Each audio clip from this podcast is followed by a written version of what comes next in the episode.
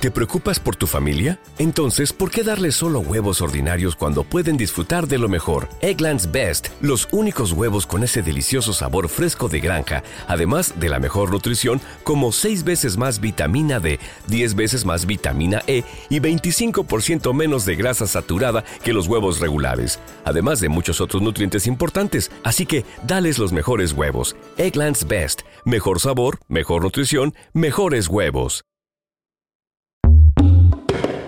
A continuación, un espacio donde se expresan todas las ideas de manera libre y plural, con información directa de los especialistas para que tomes tus propias decisiones y hagas valer tus derechos.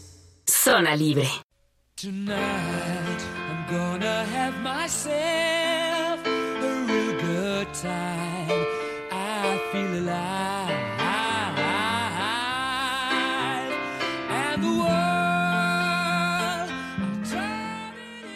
Muy buenos días, es sábado, sábado 9 de la mañana, ya estamos en diciembre, este año, este año ya va a concluir, queda mucho sábado por delante y esto es una coproducción del Instituto Mexicano de la Radio y el Consejo Nacional de Población, esto es Zona Libre, soy Enrique Gil, hoy con un tema eh, importante, eh, parecería que es un tema entre comillas reciente de los años 80, pero realmente es un tema que eh, tiene desde principios del siglo XX, sus inicios de esta enfermedad.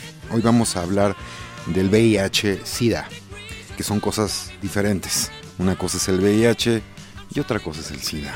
Pero bueno, es el tema es el mismo. Y para este tema tenemos al doctor David Alvarado. Él es de Fundacida.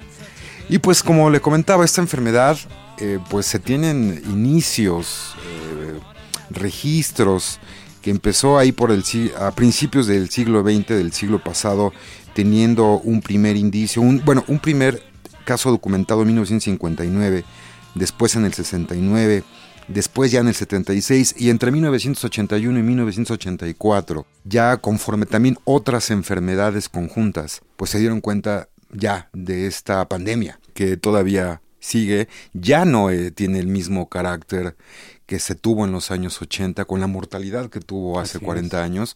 Pero bueno, doctor, bienvenido. a Muchísimas Zona gracias. Libre. Gracias y efectivamente pues ya diciembre ya se nos acabó el año, pero seguimos con muchas cosas por hacer. Y, y efectivamente eh, un poco de, de preámbulo, si me lo permites. Claro, por supuesto. Como bien lo apuntas, sí, los primeros casos se, se hacen mayor nivel, digamos, como de información, esos del 81, los Ujú, primeros ujú. casos, y que por desgracia contribuyó mucho a este proceso de estigmatizar Claro. este padecimiento, porque recordemos que esos primeros casos fueron de varones homosexuales. Correcto, ¿no? así Y es. entonces empezó a ser como el reguero de pólvora, y como bien apuntas, ¿no? Afortunadamente la investigación dio para rastrear un poco en la historia esos primeros casos que acertadamente comparte. Sin embargo, como los del 81 fueron los que, digamos, la prensa empezó a, a diseminar, pues eh, hasta la fecha seguimos con ese grave estigma, ¿no? De asociar este padecimiento a esta, eh, este grupo poblacional. Aquí en México, en el 83, son los primeros casos y la fundación se crea el 7 de julio del 87, mucho todavía con el contexto de lo que se vivió por los sismos del 85 Claro. toda esta respuesta de la sociedad civil que empezaba a ser mucho por la gente más afectada. En ese ánimo surge la fundación y bueno, pues hasta la fecha hemos seguido teniendo todos los diversos aspectos que nos ha presentado esta pandemia, Claro. aún en estos días. Pues es un tema interesante y que nos motiva darle pues reflectores siempre, porque pues algo que no ha terminado es una enfermedad que si bien se origina en África, Sí, todo parece indicar. hay dos hay dos tipos de enfermedades, una asociada a los a los a los chimpancés Sí, y otra al, al ser humano. Y bueno, hay una cantidad de mitos, hay una cantidad de, de ideas de cómo se origina, que si fue inventada, que si no, que si fue una arma, en fin, hay demasiada información al respecto, o desinformación, ya Sí. Hasta nuestros días, hasta sí, nuestros días sí, todavía sí. existe una gran desinformación, a pesar que existen los medios de contacto, a pesar que existen las instituciones, a pesar de todo lo que se ha trabajado, de manera no solamente en México, de manera internacional, me gustaría que platicáramos precisamente sobre esto que es lo más importante, la discriminación que existe y el origen. ¿Cómo es que se contagia uno de VIH Sí. y desarrolla la enfermedad de SIDA? Porque son dos cosas diferentes. Eh, es correcto, es correcto. ¿no? ¿Cómo es que, ya, ya lo sabemos pues, pero queremos insistir en, en esto de los grupos más vulnerables? Sí. Bueno, hay que recordar que este virus se transmite principalmente por contacto sexual, donde no hay el uso de una barrera, principalmente el condón, que eh, de no usarse esta barrera, el intercambio de fluidos que potencialmente contienen el virus, principalmente sangre y semen, pues en un momento dado facilita el ingreso de este virus al cuerpo.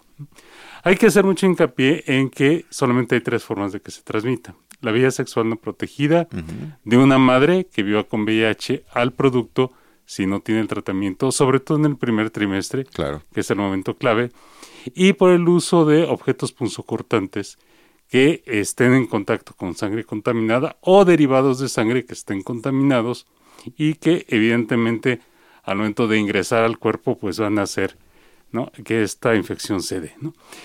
Y con esto que comentas, eh, ¿cuáles son los grupos? Eh, más bien, nosotros ya hablamos de, de grupos clave. ¿no? Uno de esos grupos clave sí sigue siendo el grupo de varones homosexuales, pero sobre todo aquellos que tienen prácticas anales desprotegidas. ¿no? Quienes usan condón, pues no pueden eh, aducir que se llegan a infectar, ¿no? ¿Por qué? Porque el condón nos ha demostrado la alta efectividad que tiene para evitar la transmisión de VIH y otras infecciones. Claro. ¿no? Mujeres que en un momento dado su compañero sexual ¿no? haya tenido algún tipo de contacto con el virus, hay que recordar que como no se manifiesta de manera muy inmediata, entonces una persona puede vivir con VIH, no presentar síntomas, pero sí estarlo transmitiendo. Si esas mujeres llegan a tener eh, práctica vaginal o anal sin protección, también están en riesgo. Consumidores de drogas inyectadas también están en riesgo. Por el uso de jeringas. Por el uso de jeringas, correcto. ¿no? Y básicamente esos serían como estos grandes eh, grupos. ¿no? Hablamos también de personas que hacen trabajo sexual, porque si bien este grupo poblacional ha aprendido mucho a cuidar su cuerpo, también a veces por las características donde se ejerce este trabajo, que no siempre son las adecuadas, eh, pensando en cuestiones como de poder eh, hacer una buena transacción con el cliente, tener los insumos necesarios, un precio adecuado por el servicio. Y por la propia naturaleza del oficio. Sí, ¿no? y además de que a veces está el uso de, de sustancias para eh, a veces mitigar un poco este estigma social del trabajo y en un momento dado son personas que pudieran llegar a tener más contacto de riesgo que eh, la población normal, digamos. ¿no? Sí, de hecho en los países occidentales donde se ha mantenido esta estadísticas constantemente sobre la evolución del virus y de la enfermedad como, como SIDA, inclusive demostraron que el mayor grupo que se contagiaba no eran estos, sino eran las amas de casa. Sí, inclusive. porque las amas de casa en un momento dado no saben cómo negociar el uso del condón con sus compañeros sexuales, mucho por esta cultura de que, a ver, si yo como varón, ¿no? Llego a tener otro tipo de contactos, asumo que es parte de mi masculinidad y entonces, aunque tenga yo una esposa, una concubina de manera más Regular. o menos estable, llego a tener otro tipo de contactos y al final insisto, como no es una, un padecimiento que se manifieste tan precozmente, yo puedo vivir con el virus, me puedo reinfectar y evidentemente infectar a mi compañera Una sexual. enfermedad muy ligada a las conductas culturales, Sí, totalmente, Sí. y obviamente de la información, del uso adecuado de la información o de la omisión de la información. por supuesto. Eh, obviamente los grupos más vulnerables eh, o donde las políticas públicas han querido hacer más hincapié son en la gente joven, Sí, sobre todo por la iniciación de la actividad sexual a muy temprana edad, ¿no? En la adolescencia sobre Sí, todo, ¿no? Las campañas que han hecho a nivel internacional, en México inclusive las han hecho. ¿Cómo se ha visto esta evolución de esta información? ¿Ha habido realmente cambios sustantivos? Sobre todo, ya no tanto por el nivel de infección, sino por los resultados que ahora existen con todos los métodos médicos nuevos, que gracias a eso pues ha permitido que la calidad de vida de una persona infectada con VIH desarrolle, el, ya no desarrolle eh, prematuramente tanto la enfermedad como las consecuencias propias de la enfermedad. correcto. ¿Realmente ha habido un cambio drástico en, en esto o en nuestro país sigue existiendo muchos mitos alrededor de inclusive de estas mejoras? Creo que sigue habiendo eh, un gran reto por cubrir. Mucho es la parte educativa, la parte informativa también. Hace unos años tuvimos una oportunidad de hacer un trabajo con eh, secundarias de determinadas alcaldías de la Ciudad de México. Principalmente destaco el trabajo que hicimos en Álvaro Obregón. Chicos que en un momento dado venían de núcleos familiares con alta violencia familiar, con mucha precariedad económica. Entonces, algo que nos llamó la atención es que muchas veces la vida sexual iniciaba con un pariente muy cercano, principalmente primos. Ya. En esta idea de que los papás tienen que salir a trabajar, los chicos en ese entonces, estoy hablando antes de la pandemia, Sí. tenían tiempo Que para es estar otro en mundo casa. diferente Sí, ya. completamente, ¿no? Sí. tenían Esta tiempo para estar en casa. Entonces, e- el despertar sexual era con un, insisto, con un familiar muy cercano. Era casi siempre alguien mayor, una distancia de unos 5 años en promedio. Las chicas estarían iniciando su vida sexual hacia los 12 años, el familiar hacia los 17, 15 años. Nos llamó la atención que muchas de estas chicas optaban por prácticas anales, evitaban la penetración vaginal a fin de evitar un posible embarazo. Claro. Entonces descubrían esta otra parte, pero no había la percepción ni del riesgo de alguna otra infección de transmisión sexual, ni había esta percepción de que, bueno, si mi primo, mi tío tiene una relación sexual conmigo y tiene la novia o está casado y con quién más tiene, esto parece que lo estaban negando, ¿no? Claro. La- La campaña iba dirigida a mucha educación sexual para tratar de mitigar esto. Pero a lo que hemos visto es que efectivamente muchas de las eh, campañas a veces se van quedando cortas porque no se les puede dar el seguimiento adecuado. ¿no? Siempre hubo la apertura de las escuelas para que estuviéramos presentes. De la propia sociedad, porque Sí. sigue siendo un, una, un tema tabú. Claro, ujú. sí, de repente era un poco de pensar que íbamos a llegar a hablarles de cualquier cosa, ¿no? Claro. menos de cómo prevenir una agresión sexual, Sí, uh, cómo distinguir un proceso de seducción, etcétera, ¿no? Entonces, creo que sigue habiendo mucho ese tema y algo que nos ha llamado la atención, sobre todo, más o menos desde 2019 a la fecha, es muchos chicos ya tienen una cierta noción del VIH, pero se ha permeado mucho esta profilaxis que ahora ya se tiene, donde si yo tengo una situación de riesgo, en las próximas 72 horas puedo conseguir un medicamento que en caso de que el fluido eh, contaminado con VIH haya entrado en mi cuerpo, ese medicamento lo para y me garantiza que no se adquiera, digamos. ¿no? El problema es que no siempre se consigue de la manera eh, adecuada. Ya, ya, eso no me la sabía. Sí, entonces, ¿qué Eso pasa? A veces se sabe del medicamento y hemos sabido de casos de bastante terror donde los consiguen casi en el mercado negro. Y- Ni siquiera sabemos si es de verdad la Claro, medicación. sí es el medicamento. y, y si es la medicación, si está todavía vigente o no. Entonces, eh, a veces es como eh, la parte de los jóvenes tratar de buscarle la vuelta antes que decir, me hago responsable de mi vida sexual y, por ejemplo, uso condón. Mejor prefiero buscar una pastilla que me lo va a quitar. ¿no? Aún seguimos pensando en que es mejor eh, arreglar el problema que prevenirlo. Sí. Y estamos en un error, pero en cualquier tema. Sí, O sea, sí. no solamente en una enfermedad, hablamos de cualquier tema. Sí. Eh, eh, o sea, el, el espectro es total. Esto es Zona Libre, tenemos dos vías de contacto, arroba conapo-mx y en Facebook Consejo Nacional de Población. Si quieren volver a escuchar algún programa de Zona Libre, pueden escucharlos en nuestro podcast. Nos encontramos en eHeart Radio, Evox o iTunes. Esto es Zona Libre, estamos hablando sobre la prevención del VIH, que es el virus de inmunodeficiencia humana, y el síndrome de inmunodeficiencia adquirida. Son cosas diferentes. Diferentes. To- todavía, todavía, a pesar que estamos en siglo XXI, pues todavía tenemos mucha desinformación y pareciera, corríjame doctor, pareciera que inclusive ya se relajó esta preocupación social de la infección del SIDA. ¿Es cierto o es una percepción? Porque es lo que más o menos en las pláticas o en las charlas, en las sobremesas que he tratado con la gente, con, con los familiares, con amigos, pareciera que se olvidó que existe esa pandemia. Sí, sí. A veces nos preguntan, ¿quién se puede hacer una prueba de VIH? Ah, exacto. ¿No? ajá. Y yo siempre les digo, todas las personas que en un momento Tienen vida sexual. vida sexual, somos candidatos. Claro, cualquiera. Sí. Pero hay ciertas condiciones donde sí es importante hacer el hincapié para hacer un seguimiento. Por ejemplo, hablando de pruebas, ¿cuáles serían estas pruebas? Creo que hay pruebas rápidas ya, Sí, inclusive. sí, sí. ¿Estas cómo funcionan? La prueba rápida es muy efectiva a partir de 30 días después de la situación que considero de riesgo. Ok. Es decir, si se rompió el condón, si de plano no usé condón. O sea, no es una de que hoy tuve la relación y, ay, mañana voy a hacerme la prueba No, rápida. Sugerimos siempre dejar un margen de 30 días para tener un resultado contundente.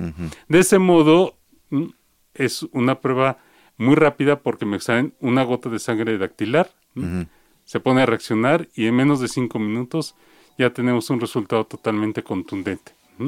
Entonces, sí hay pruebas rápidas. Sí, Ahora también su accesibilidad, o sea, están al servicio gratuito, pueden, este, o tienen un costo.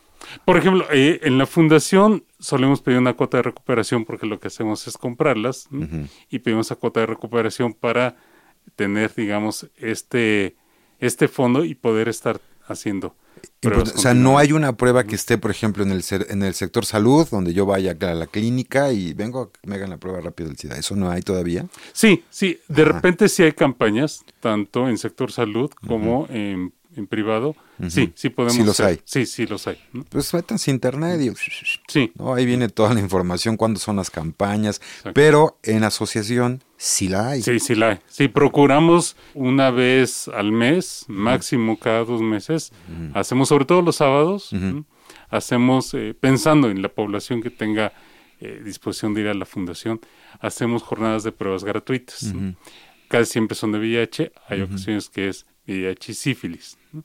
Son pruebas rápidas que tienen alta efectividad, son fáciles de aplicar, pero lo que siempre rescatamos mucho es ese trabajo que hacemos cara a cara, donde el consejero da, además de la información, se adentra en la realidad de la persona. ¿no? ¿Por qué? Porque lo decíamos hace un rato. ¿Quiénes son candidatos? Todas las personas que tengan vida sexual activa. Solamente que es muy diferente si mi pareja vive con VIH, aunque esté indetectable y tengamos métodos de prevención, siempre se sugiere dar un seguimiento.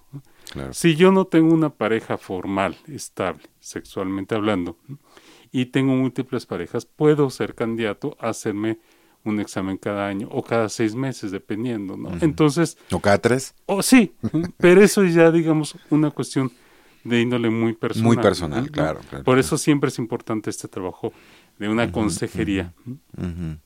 Ahora, ¿qué pasa? Eh, sí se ha relajado un poco la percepción. Por desgracia hemos tenido llamadas donde eh, nos hablan y me dicen, es que mi familiar creo que ya tiene SIDA. ¿no? Nos describen una serie de síntomas y sí, parece que fue una infección ya muy tardía. Mm. Hemos tenido ocasiones donde las personas ya tienen más de 10 años de diagnóstico. Uh. Viene esta gran negación ante el padecimiento, no se atiende oportunamente y cuando empiezan a suceder esos fenómenos físicos es cuando la gente dice quiero hacer algo. ¿no? Claro. En ocasiones sí se puede hacer un rescate, lamentablemente hay ocasiones donde la persona ya llega en muy mal estado y ya no se puede hacer un rescate. Prácticamente como en cualquier enfermedad crónica, Sí, ¿no? Sí, si hay sí, una sí. prevención, este, hay una posible solución, medicamentos que ya funcionan de una mejor forma. O sea, insistimos, siempre es la información, Sí. es el uso correcto de la información y los medios de información que existen. Por ejemplo, en esta fundación, doctor, este, ¿dónde está? ¿Cómo podemos acceder a información de, de ustedes? Claro. Nuestra página es www.fundacida.mx. Ahí viene nuestra información, nuestra forma de contacto. eh, tenemos un- una línea telefónica, el 55 55 15 79 13. ¿no? Nos pueden echar una llamadita. E insisto, en la página viene el correo electrónico, viene un WhatsApp, periódicamente tenemos actividades como estas jornadas, tenemos cursos, tenemos charlas, tenemos servicio de lunes a sábado. Hay muchas maneras de ponerse en contacto. ¿Qué tipo de cursos son, doctor? Hay desde cursos, por ejemplo, en parejas discordantes, cómo manejar la eh, condición de vida, ¿m? evitar una posible infección, saber qué puedo hacer si existe algún accidente, por ejemplo, que se me rompa el condón, etcétera. Hay también cursos, por ejemplo, de diversidad si- sexual y derechos humanos, ¿m? para que las personas viviendo o no con VIH sepan cuáles son sus derechos humanos.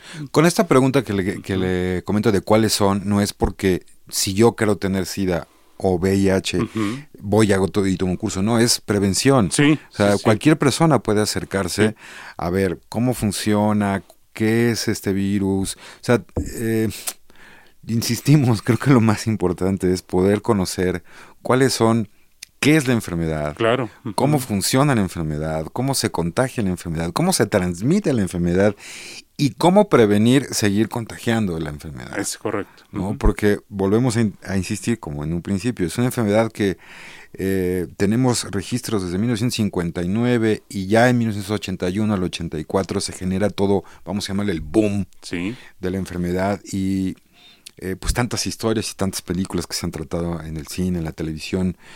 Eh, y de repente hubo también una gran explosión de información y de preocupación y de repente como que ya no existe. ¿no?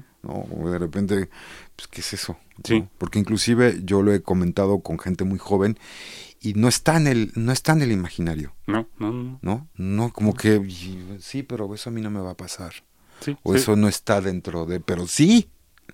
O sea, sigue habiendo, sí. Sí, que sigue habiendo, ¿no? Sí, sí, sí. Eh, ¿Hay otros instrumentos de información aparte de la página con ustedes, con esta asociación?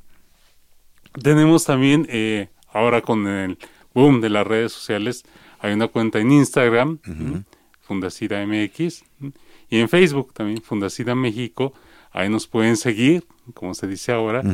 Y ya en esos medios de comunicación, periódicamente estamos publicando las actividades que tenemos de una forma muy accesible, muy amigable y sobre todo pensando en la diversidad de población que podemos atender. Hay cosas dirigidas a jóvenes, cosas para mujeres, cosas para varones, etcétera, porque al final, aunque la información va para todos, siempre hacemos el hincapié en yo mujer, ¿qué puedo hacer para negociar el condón con mi pareja, no? Claro. Si sospecho que tiene otro, ¿no? Sí, o sí, yo sí. como joven, ¿cómo le hago para hablar con otro joven que me da la información de manera adecuada? Porque a veces sigue el tabú de que yo joven, ¿cómo le digo al adulto, no? Claro. ¿Mm? No manejamos sí. la misma ideología, etcétera, ¿no? Entonces, procuramos hacer como esta categorización. Y también eh, antes, eh, desgraciadamente, era una enfermedad de carácter fatal, o sea, Sí. era mortal. Sí, Hoy en día ya no. No, Por la, este, la tecnología médica ha evo- evolucionado de tal manera de que es una enfermedad que ya no es necesariamente mortal. exacto. Eso también en el imaginario ¿no? colectivo dices, chin, sida, ya me morí. Tampoco. No, Pero eso no quiere decir que yo sea una persona muy irresponsable en mi actividad sexual. ¿no? Eh, ¿Se ha tenido realmente un avance con esto, con los medicamentos, en la manera de, ustedes han visto este cambio en, en el imaginario de las personas, en el miedo que le tengan a la enfermedad?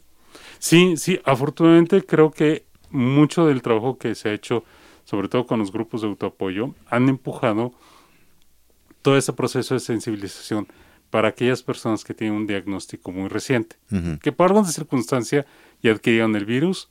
Aquí la idea es, va, ¿cómo te sientes? ¿Qué es lo que puedes hacer? Aquí está el medicamento. ¿Cómo te tienes que cuidar ahora? ¿no? Porque el medicamento sí te va a garantizar que las copias del virus en tu sangre estén ya mm, casi eh, eliminadas. Todavía no llegamos a ese punto, Sí. pero sí la reduce notablemente. Pero ¿qué es lo que tienes que hacer ahora? ¿no? Tienes que adherirte a un proceso de bienestar, que hagas un ejercicio adecuado, mejores tu alimentación, mm, cosas Salud, que sí, salud, todos este, tendríamos que ir haciendo, pero Alimentación, ejercicio. Sí, sí.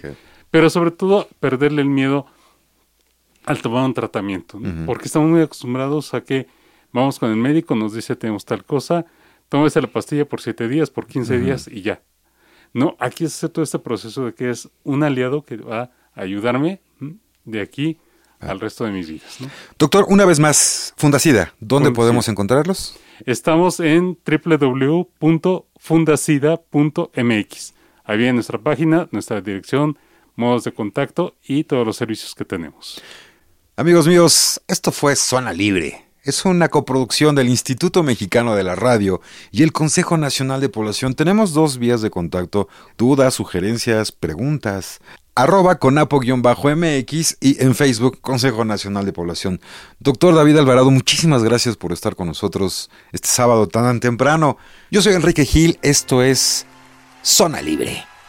Vámonos con esta canción que se llama How I Can Go de Freddie Mercury con Montserrat Caballé, editada en 1987, escrita por Tim Rice.